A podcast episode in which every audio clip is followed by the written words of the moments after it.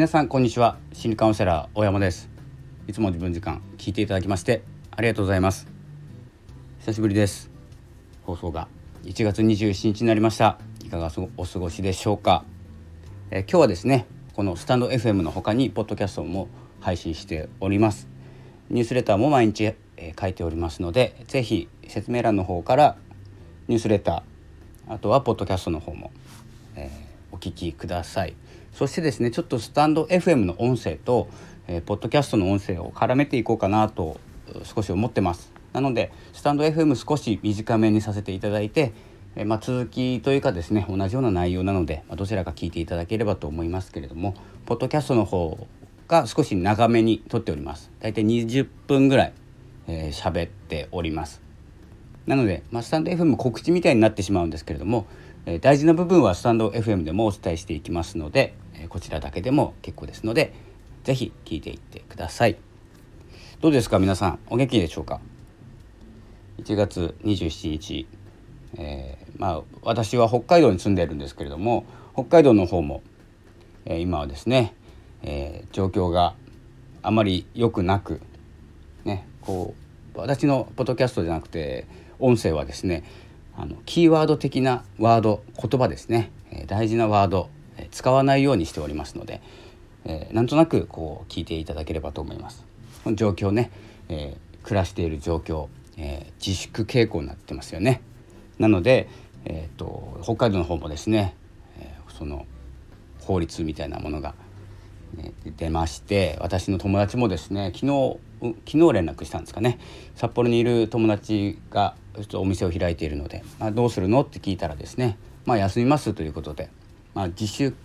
自主休業っていうんですかね、えー、というふうな形で休むと言ってました。というのはですね、まあ、考え方なんですけれども社員の生活とか、まあ、会社が生き残っていくためには営業しなきゃいけない。でもですね、えー、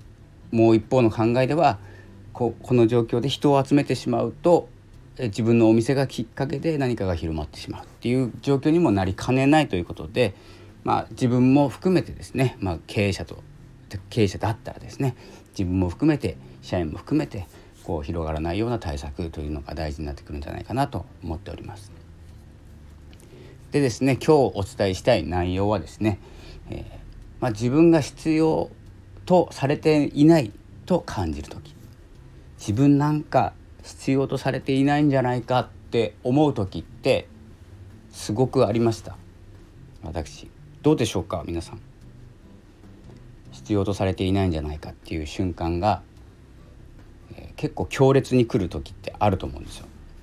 役に立ってないなっていう、うんと、自己有用感ですかね。役に立ちたいっていう感覚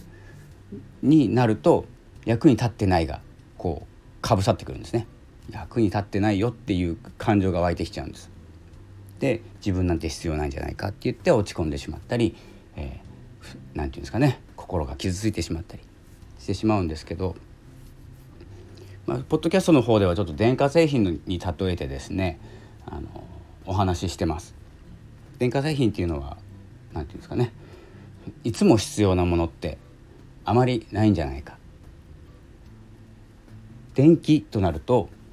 常に動いているので必要かもしれないんですけれども、まあ、テレビやストーブストーブは暖かい季節は使わない、まあ、テレビなんてね、えー、テレビじゃなくても情報は得れる。情報を得たいと思ったらテレビじゃなくていいとかですね、まあ、冷蔵庫は常に使って稼働しているから必要なもの常に必要なもの。で必要じゃないものも同時にあります。で常に必要なものを考えた時に必要なものの方が少ないんです。というのは必要な時の方が少ないっていうことなんですね。必要な時暖房は冬必要ですすごく必要です北海道なんで、まあ、北海道じゃなくても必要なんですけどで夏になると必要じゃなくなるんですよなので必要な必要なものだからといって常に必要とは限らないんですね。まあ、そのそれをまあ自分自身にちょっと置き換えてみるとすごく、えー、分かりやすいんじゃないかなと思います。この場では僕が必要なんだ。でも何て言うんですかね僕は飲食が長いので飲食のコンサルとか、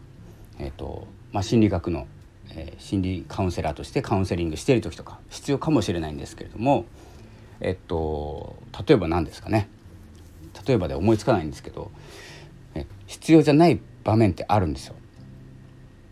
あのものすごくいっぱい自分が活躍できない場所ですね。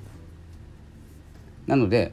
あの必要じゃないところを考えるとすごく膨大なんですよ。できないことも多いしあの能力がないところに僕がこう何て言うんですかね行っても役に立たないんですよ。それよりはあの冬場に暖房が必要洗濯する時に洗濯機が必要なんですよ。でこういう役割を考えてみるっていうのが一番いいかなと思いまして、えー、お伝えしております。必要じゃないと感じた時ですよ。